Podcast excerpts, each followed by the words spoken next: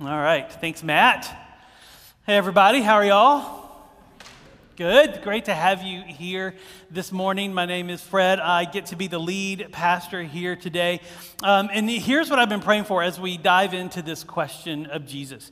Um, I hope today uh, that you find a very specific place uh, where you can grow in your trust and, and, and faith in Jesus. Um, and, and, and here's what I mean by a very specific place.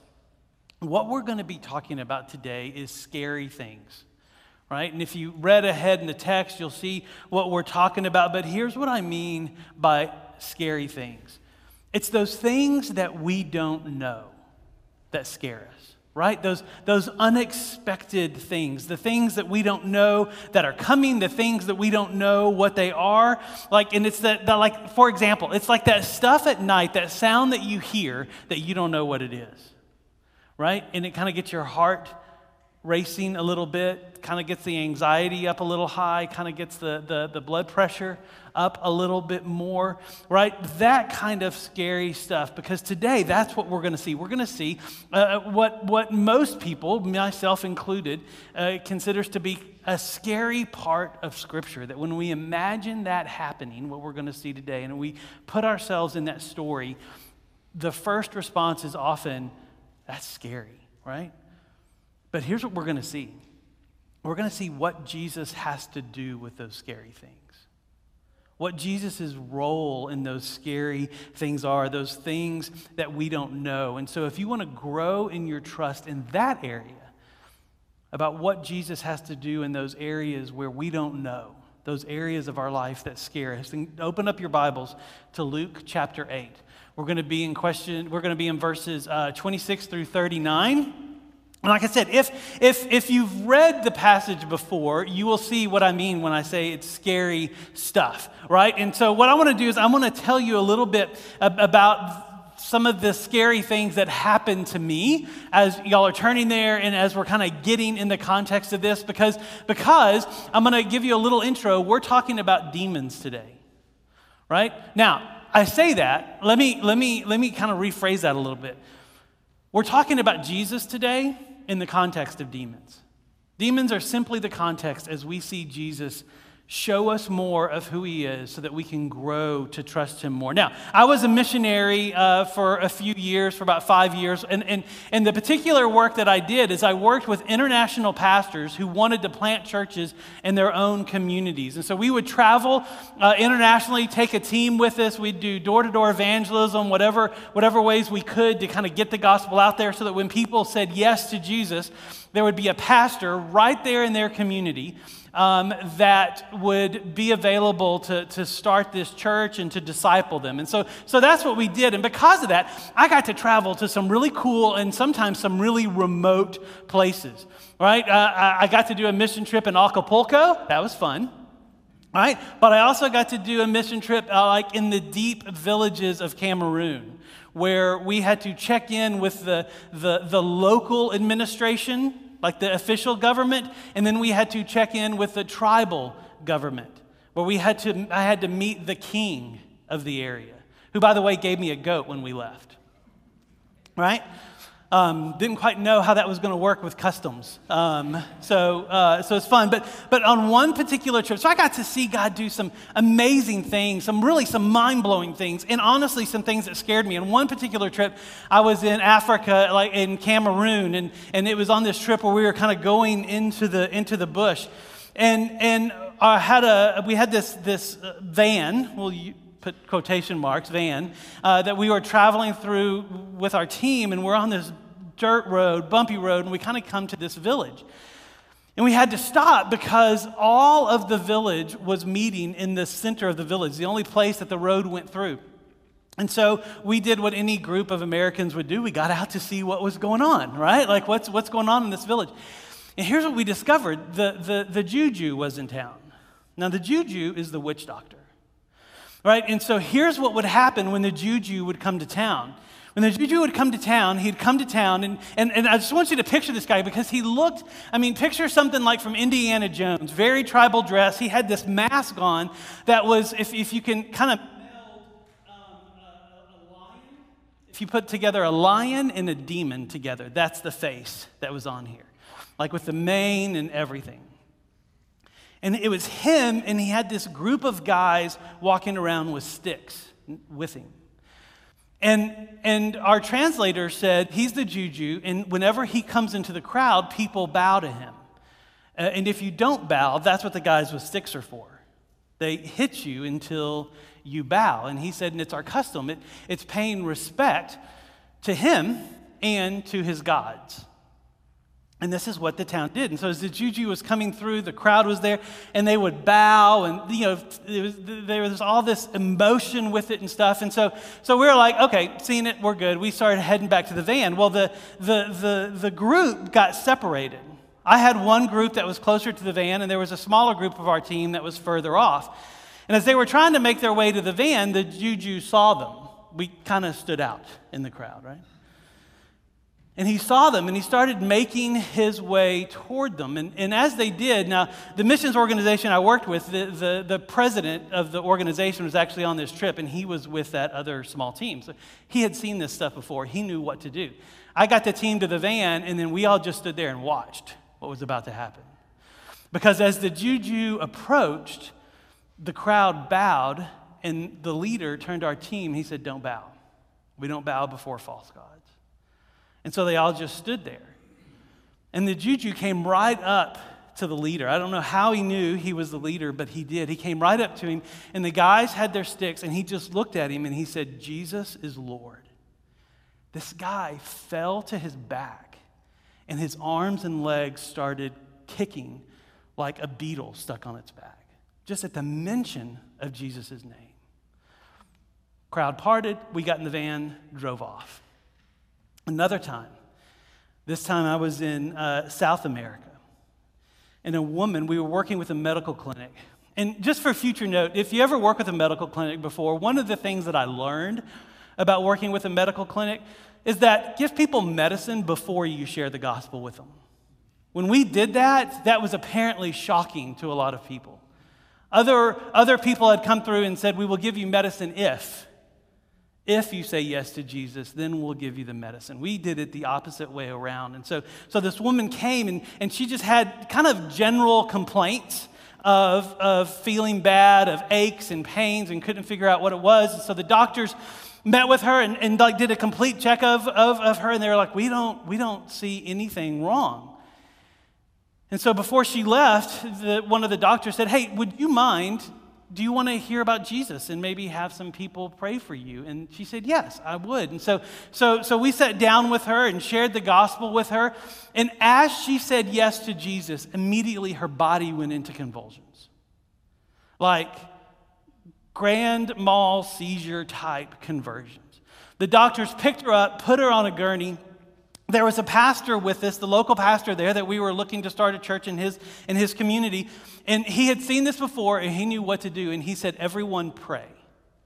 And so we started praying. Like I was praying, somebody was reading scripture out loud, somebody was singing, like it was everything we knew to do. We just started doing it, right? Because here's what was, here's what was interesting.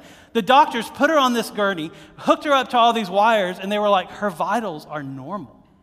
Her heart rate was normal, her blood pressure was normal, but her body was not normal. Her body was freaking out. And so, what we noticed is that whenever we said Jesus is Lord and we would touch her arm, her arm would be still.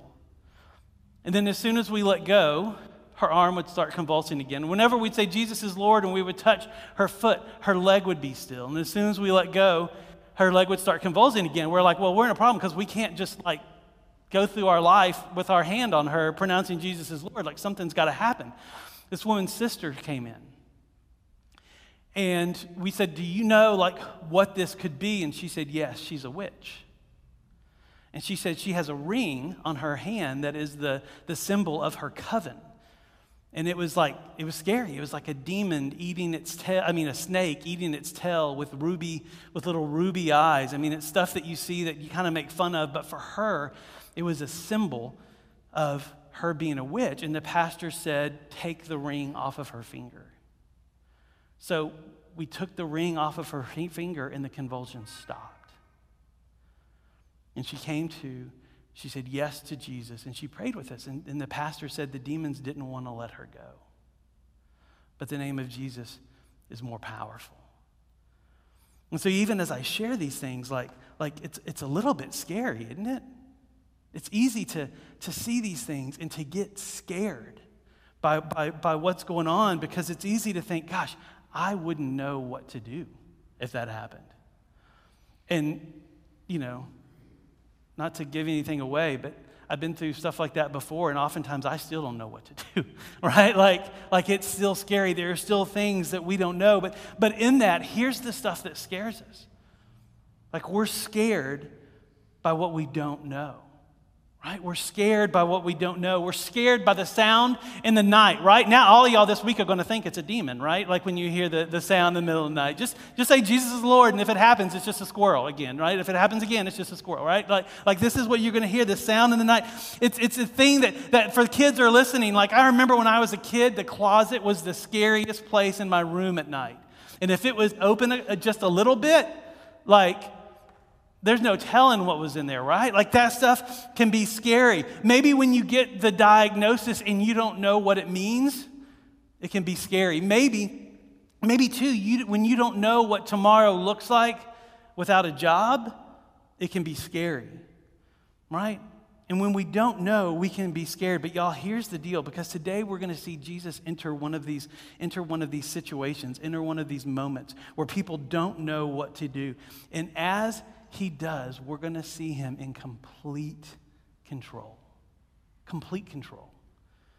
And we're going to see Jesus grow us and invite us to trust him more in those scary times, to invite us more to trust the control that he has. So, so, so with that, let me, let, me, let me tell you this. This is where we're going to go that when, when we don't know, we can trust that Jesus is still in control, right? That's what we're going to see. I wanted to, to paint that picture before we go in so that we know where we're, where we're going in this, but that's what we're going to see. And, and where we pick up, right? This is where Jesus is. He has just gone across the water with his disciples. He's just calmed the storm, and they're heading to this place called the Gerasenes. All right, and so, so let's pick up in verse 26. Verse 26 says this It says, Then he sailed to the country of the Gerasenes, which is opposite Galilee. And when Jesus stepped out on the land, there, he, uh, there met him a man from the city who had demons. Now, some gospel accounts say it was two men right? But Luke is a doctor, right? And so he wants us to understand the diagnosis here that this is a man who had demons, and for a long time he had worn no clothes, and he had not lived in a house but among the tombs. Now remember, Luke, the writer of this gospel, like I said, is a doctor, and so, so he's used to kind of diagnosing situations. He's used to seeing people and saying, here's what's wrong with them. With this guy, it's something that the medical community doesn't deal with right? he says, he says, this guy has demons because he knows all the medical conditions and he knows this guy didn't have that. He's got, he's got demons, right? And these demons that this guy have, have have led him from a place of life to a place of death. Literally, he is among the tombs. And, and in Scripture, when we see death, we see that death is, is this picture of an ultimate separation, right? Next week, we're going to see Jesus weep over death because he knows that it is this picture of the final result of sin, of unbelief, is death and separation. And here, that's what we see because we see this guy is separated from clothes he didn't have any type of protection on him. He is separated from his home, that he is surrounded by death. I mean, he probably even smells like death. Like if your Bible allowed you to smell what was going on, I can't imagine this guy smelling uh, like some good essential oils, right? Like, like he, he probably has this smell of death about him, and he is literally in the place of death. And he lives among the dead. Now, now as we go through this, what I hope to do is to share a little bit about, about what I've learned in dealing with spiritual warfare and in particular dealing with the demonic. And here's one of the things that I've seen time and time again, and it's this is that demons thrive around separation. Right? And I don't mean that they, they, they thrive when you're alone. That's different. They thrive around separation. Right? In the scriptures, we see that Jesus brings life and Satan brings death right? Because Jesus conquered death at the resurrection. We see, we see that Jesus brings light and Satan brings darkness. We see that, that, that Jesus brings truth and Satan brings lies. And all of these things cause the people of God to separate from one another, right? Right? Everything that Satan brings causes separation, disunity, discord, division. That's the stuff that Satan brings. Jesus brings unity and, and, and patience and mercy and kindness. That's the stuff that, that, that Jesus brings. Demons thrive in the stuff that Satan brings. Demons thrive in the stuff that separates us. It is their playground. And Luke knows this, and he highlights this for us to see that this guy, this guy has been a playground for demons because he is alone and he is empty and he is living among the dead. He is this picture of y'all, look, this is what demons thrive around. And look at what happens when the one who is light steps into that. Look at verse 28. Verse 28 says this And when he saw Jesus, he cried out and fell down before him and said with a loud voice, What have you to do with me, Jesus, Son of the Most High God? I beg you, do not torment me. Now, notice what this tormented man calls Jesus. He calls him Son of the Most High God. Right? So what, is it, what does this mean? Like, why would, why would this do that? Here's what it means. It means that this man knows who Jesus is. Well, it may not be this man who knows what, who Jesus is, but it is the demons inside this man who know who Jesus is. Right? Because you'll see, you see, we already know something else about demons. Not only do they thrive in separations, the book of James says this, and y'all, this is the scary stuff too. The book of James says this it says, Even the demons believe and shudder. Even the demons believe that God is one, is the point that, that James is making. Even the demons believe that Jesus is God, and their response is fear.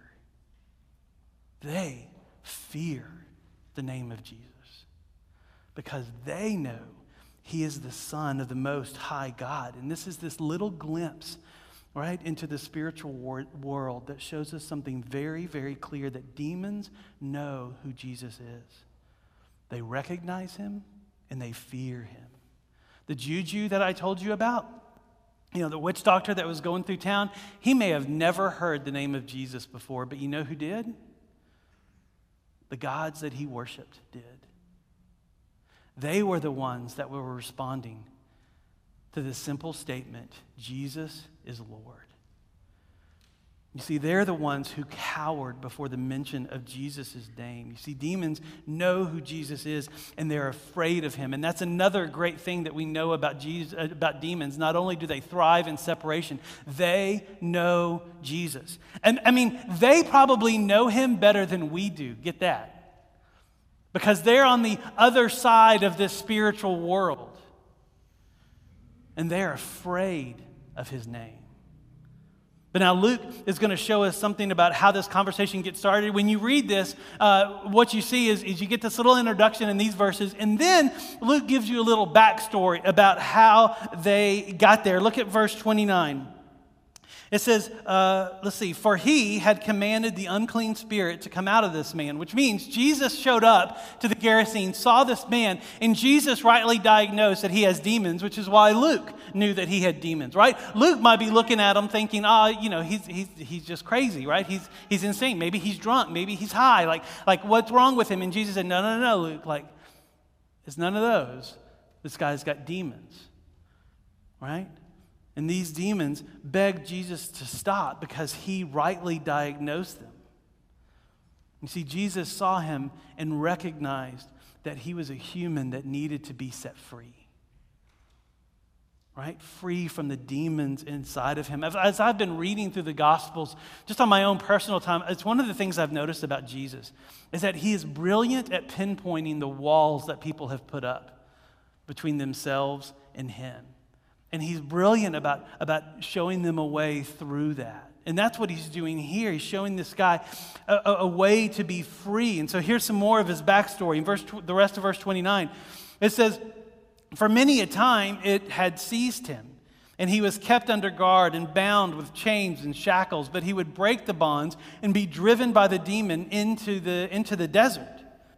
And so, man, this is an incredible backstory, right? If you were making this film, like, like this is the part that, that Marvel is great at, right? Like, like it, this is the superhuman stuff that we see that, that men tried to bind him, that chains tried to bind him, but yet, supernaturally, he was able to break that and he would flee into the desert. Again, the place where there is no lives, no life. And this, this demon would carry him to this place again and again and again without life, the tombs, the desert. And so here's what I find interesting about this this interaction, here's where I paused in, in my study of this and my preparation to this, is I caught myself wanting to know something about this guy. I caught myself wanting to know how did he get these demons? Right? Like, what did he do? Did he put a ring on his finger? What, what did he do? And, and, and, and, and part of it is, you know, I want to know did he give his life over to say, what did he do so that I know not to do it, right? That, that's one part of it. But to be vulnerable here for just a minute, there's this other part. Because if I knew what he did, there's a part of my soul that would condemn him for doing it. That's in there go, well, of course you got demons, buddy. Look at what you did. Right? Here's what's interesting neither Luke nor Jesus condemn him at all. Their goal is to see him set free. Right? You see, neither Luke nor Jesus do this. Their, their job is not to condemn, their job is to heal. Right now, here's what I mean by condemn condemn means to disapprove, it means to censor, it means to literally hold someone down, which is why I think Luke said, hey, listen, people tried to hold him down, and guess what? It didn't work. They tried to dogpile him, didn't work. They tried to, to tie him up, it didn't work to hold this guy down, it didn't work. And so you see, condemnation from these men who, who tried to bind him is something that Luke wants to draw our attention to. They put him in chains and shackles, and they treated him like a prisoner, which is the essence and definition of condemnation. And yet, it didn't work. You see, they thought they had the power to control something they didn't know, and the way they thought to control it was to condemn it. That was a big mistake, right? Because it didn't work. And something else that I've seen is that demons thrive around that too. Demons thrive around condemnation. Oh, they love it when we put each other down. They love it when we put other people down. They love it when we offer anything except freedom and healing. They love it. They love it when we try and figure out what they did so that we can put them down and put them out for doing it, not offer healing and hope. Demons thrive when we disapprove and when we put some, someone down. Our Jesus doesn't do this. Even when confronted with a woman caught in adultery, he says, I don't condemn you. He offered her hope and he offered her healing. Now, I know some of us are like, well, hold on just a second. Like, we're actually supposed to condemn some, right? Like, we're supposed to judge, right? Didn't the Bible tell us to call out other people's sin? Didn't the Bible say if someone sinned against you, you go and you tell them and, and, and, and, and you do all that? Isn't that require some sort of condemnation? I mean, if you follow Matthew 18 at the end of it, like, like if they don't repent, like you're to treat them like a non believer. That is condemnation. Well, well, here's the deal Jesus taught about that. And yes, that process is good and it is right. But here's what Jesus said in Matthew 7. So, a few chapters before Matthew 18. Jesus said this He said, Take the plank out of your own eye, and you'll see clearly to remove the speck in someone else's. Now, notice the, the emphasis there by Jesus. You're the one with the plank, or some translations say the log. Picture a log, right? You've got that in your eye. Picture sawdust. That's what they've got in their eye. Now, I'm not going to ask you to raise hands, right? But how many of us have gotten that reversed? Right? We've said, I've got a speck in my eye, but you, brother, you, sister, you have got a log and you have got to deal with it. You know what that is? That's condemnation. When we get it the way Jesus asks us to get it, we're the ones with the log in our eyes. They've got a speck. You know what we can offer people? We offer people healing then. Because the perspective is right. We offer healing to others without condemnation. I kind of came up with this formula that if you feel the need to judge someone, if you feel the need to condemn someone, go ahead and write out a hundred of your sins to their one. I think that's a pretty good ratio of log to sawdust, don't you? How many of you are like, I can't do that? That's my point. If you can't do that, then please don't condemn. When you can do that, then you're ready to have the conversation. You hear me? I see y'all are already practicing. That's good. You're being quiet. That's good, right? No, I mean, does that make sense? Do you hear me on that? Let me ask you this Is it hard? Yeah, it's really hard. Let's look at this, too convicting. Let's move on. Verse 30. Verse 30. Then Jesus asked him, This is our question, what is your name? Right? That's, that's our question. What is your name? Here's what names represented in Scripture. And oftentimes, a name talks about someone's story. It's almost like this prophetic calling over their life. Jesus' name means Savior. When they named him Jesus, it was, it was to talk about, uh, to show kind of how his life was going to play out. But names also show that, that you know someone, it shows knowledge. When you know someone's name, you know who they are. And in some cases, it even means you have power over them. And so when Jesus is asking this person's name, it is because he knows them. And, and it it is this, this pathway of knowledge. You know, I see this here. Like when people visit, the first time and somebody knows their name, that's great. But when they visit the second time and, and they walk in and somebody's like, hey, Eric, great to see you again. They're like, oh, these people know me, right? Names mean you know someone, and it means that you know what's going on. Names help people feel known. And it's powerful because look at the response in verse 30. Verse 30 says this Jesus asked him, What is your name? And he said, Legion, for, for many demons had entered him. Legion is this Roman military term, and it means anywhere from 3,000 soldiers to 6,000 soldiers. And so this one guy had anywhere from 3,000 to 6,000 demons attached to him. That explains the chains and the dog pile situation, right? Like, that's a lot. That's a lot of power there. Look at verse 31. It says, And they begged him not to command them to depart to the abyss. Now, notice, notice what these demons do with Jesus. Like, listen, we have thousands of demons standing in front of, in, in, front of Jesus. And what do they do? Do they fight like they did when they were, when they were tried, tried to be dogpiled? No. Did they, did they, did they break free when, when, when they were tried to be chained? Did they run away? No. What they did when they were standing in front of Jesus is they begged. They begged for Jesus to get this, to have mercy on them. The demons know the character of Jesus. And they begged him to have mercy on him. They begged Jesus not to give them a command because you see, demons know something that we can forget, especially when we're scared, especially when we don't know what's going on. The demons know that Jesus is in control. That at the mention of his words, it is a command for them. They know that Jesus is in control. And now Jesus is going to show that he's in control. Because watch this in verse 32. Verse 32 says, Now a large herd of pigs was feeding there on the hillside, and they begged him to let them enter into these. And so he gave them uh, permission. And then the demons came out of the man and entered the pigs, and the herd rushed down the steep bank into the lake and drowned. And people have pondered what this means. And here's the general consensus we don't know. We don't know, right? Like, like there is this, this, this, this, this, this theme in Scripture. Demons don't particularly like water. I don't know what that's about, but they don't, right? Like, like there's all these theories, but Luke is just saying, y'all, this is what happened. Jesus was merciful.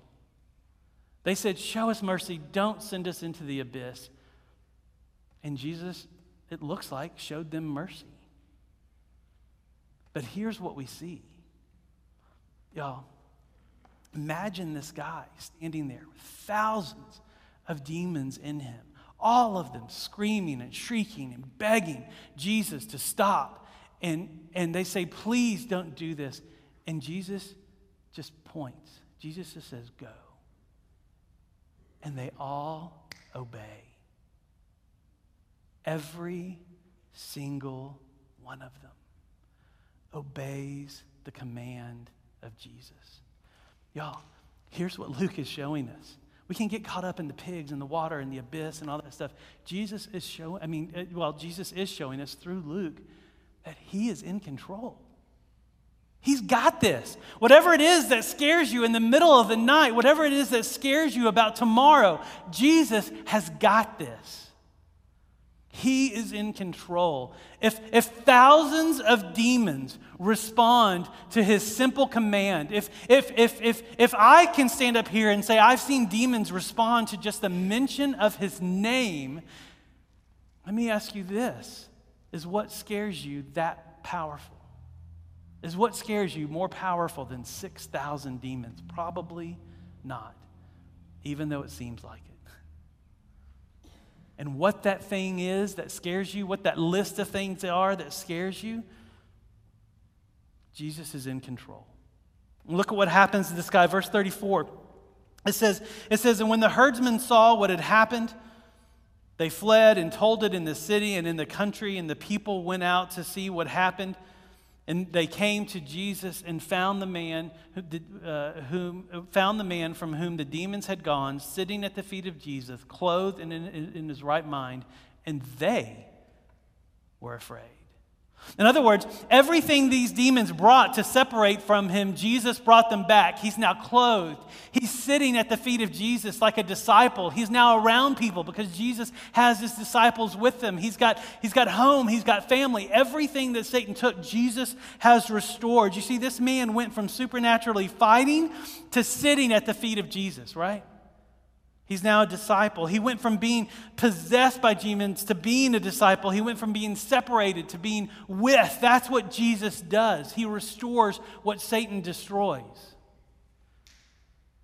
Now, notice what it did to the townspeople, though. Now they're the ones afraid. They don't know what to do with this.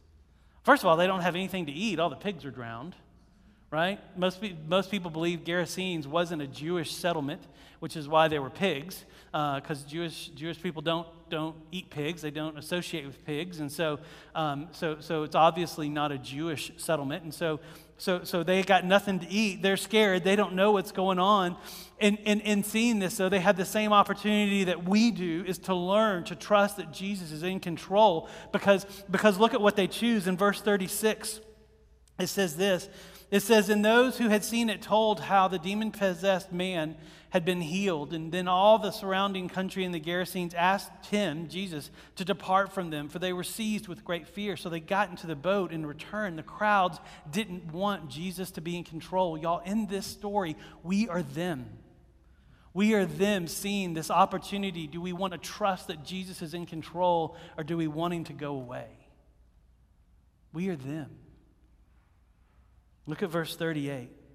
It says, The man from whom the demons had gone begged that he might be with him, but Jesus sent him away, saying, Return to your home and declare how much God has done for you. And he went away, proclaiming throughout the whole city how much Jesus had done for him. You see, Jesus asked this man to stay in his town so that he could declare what Jesus had done, so that he could declare, Jesus has set me free and that he could declare to those who were scared that Jesus is in control. Jesus wanted this guy to be a signpost that continued to point back to, him, to Jesus. That's, that's why Jesus wanted this guy to stay. And here's what we're going to do we're going to take communion here in just a bit. And, and today, it is an invitation for you to trust that Jesus is in control of your life. And, and like I said, as I prayed, I believe there is a specific thing that you have been holding on to in fear, the specific thing that, that you have been scared of, a specific thing that, that you don't know how it's going to play out. You don't know what it's going to do. That's the thing that Jesus, I think, is inviting you to trust that He is in control of the thing that wakes you up in the middle of the night. the thing that gets your heart racing, your blood pressure up, your anxiety high. That's the thing that Jesus is inviting you to trust him that he is in control because when we when we're scared, we can trust that Jesus is in control. So let me ask you this question, what scares you? Right? Maybe this question scares you. Right? Maybe you haven't thought about what scares you. You've just let it kind of linger out there. Or maybe as we've been talking, there's another question that has scared you that I want to address real quick. Is like, hey, so can can I be possessed by demons? Can I I know you said I'm the crowd, but could I be this guy? And I don't want to give you false hope here today. I want to say it depends. It depends. You see, it depends on who you have given your life to. When you say yes to Jesus, you are sealed with the Holy Spirit, which means, get this, you become part of the family of God. You become part of the church of Jesus Christ. You become part of this group of people that filled with the Holy Spirit, and you, as an individual, are sealed with the Holy Spirit. It means that, that somehow, in the, in the way this works in the spiritual world, is when you say yes to Jesus, uh, the scripture says that you are filled with the Holy Spirit, which means there's this place inside of your soul that God just fills with His Spirit inside of you, which means demons can't occupy that space. Right? And so the answer to that question is if you have said yes to Jesus, no, you cannot be possessed by demons. They can't fill you like they did this man. That's why when they left, this guy sat at Jesus' feet as a disciple. Right? This man was sitting there learning from Jesus, loving Jesus, following him, being a billboard for him. That's what happens. Now, if this is you, you can't be possessed by a demon. But if you have said, so if you haven't said yes to Jesus, let today be the day that you do that. And, and I'll explain that a little bit more when we take communion. But for all, the, all those of us who have said yes to Jesus, here's a clear warning for you too. You can't be possessed by demons, but you sure can be oppressed by them. Y'all, they love, they love messing with God's people. They love bringing separation to God's people. They love bringing condemnation to God's people. And so I want to give you that clear warning that demons can divert us, right, from God's calling on our life by giving us something good instead of something godly right? To the, to the singles that are out there. I was listening to this woman teach one, and she said the funniest thing because, because she was talking to the single ladies in the crowd, and she says, Listen, honey, I know he's hot, but so is hell. right? She could say that, right? And I can quote her saying that, but, but her point was he might be good, but is he godly? Right? Because Satan loves to give you something good instead of something godly, and it can divert you from God's calling on your life. They love to distract us, they love to, to lure us away from God's path with, with the, the temptations of power and sex and money, right? They, they love to disqualify us. They love to distract us. They, they love to amplify those negative voices in our head and keep us depressed right? Instead of living in the love and joy and freedom of Jesus. And so, what I want us to do today when we come to this table, whether you're here in person or whether you're virtually, you can do this too. When you come to this table, I want us to, to, to, to either, if you're coming to this table for the first time and saying yes to Jesus, right? That He is the one who's going to lead your life, that you are giving your life to follow Him and not yourself, and certainly not some evil demonic uh, force out there, but that you are giving your life to Jesus. And that's all that saying yes to Jesus is it's being this guy sitting at the feet of Jesus.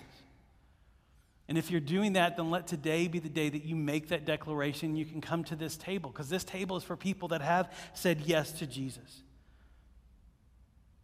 Right? And in coming to this table, when you say yes to Jesus, you are declaring that the Holy Spirit has fill, filled you and, and, and sealed you. And you can do that today. But for those of us who have said yes to Jesus, what scares you? And this is why this is an important question because that can be the open door to all kinds of oppression. It can be an open door to you trying to control instead of letting Jesus, who is already in control of the situation, instead of trusting him. And so, for those of you who are drawing and taking notes, and, and those of you who, who have your phone open or whatever, like, I think there's power when we write stuff down. Write down what scares you, label it. And then, what I want you to do is what, what happened to the juju. I just want you to write Jesus is Lord over it. Write down what scares you and write Jesus is Lord over it as a declaration to trust Him. And so, as a way to physically do that, when you come up here to the table, I want you to meditate on what that thing is that scares you. And by that, I mean just think about it.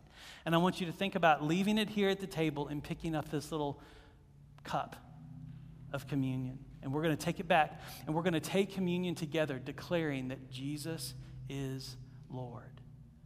And we're going to say it out loud, and we're going to, we're going to know it, and we're going to feel it, and we're going to take communion together. Are y'all ready to do that? Let's pray. Jesus, um, you are good, and you are right, and you are true, and, and you are in control. And I pray for all of us that thing that scares us, that thing that we don't know how it's going to play out, that thing that we don't know what it's going to do.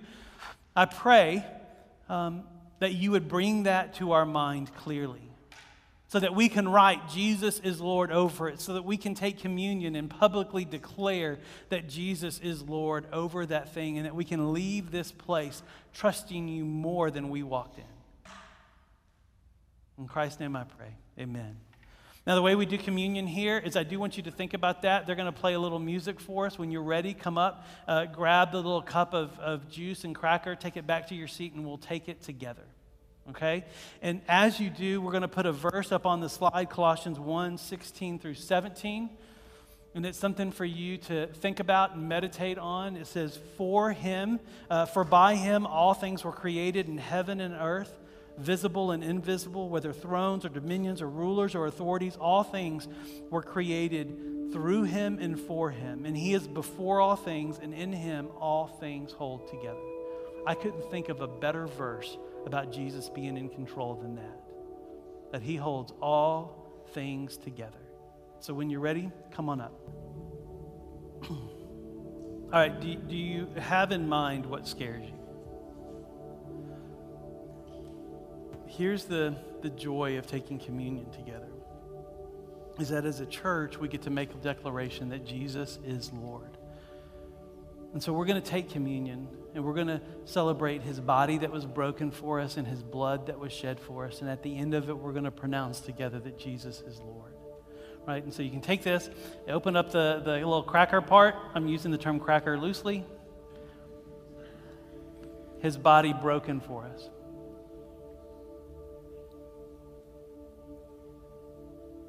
And the juice, his blood shed for us.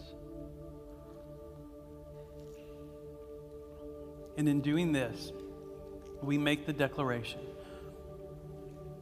that we can say together in one accord, say it with me, that Jesus is Lord. Let's say it again. Jesus is Lord. Father, may your name be great in this place. And it's in your Son's name that we all declare Jesus is Lord. Amen.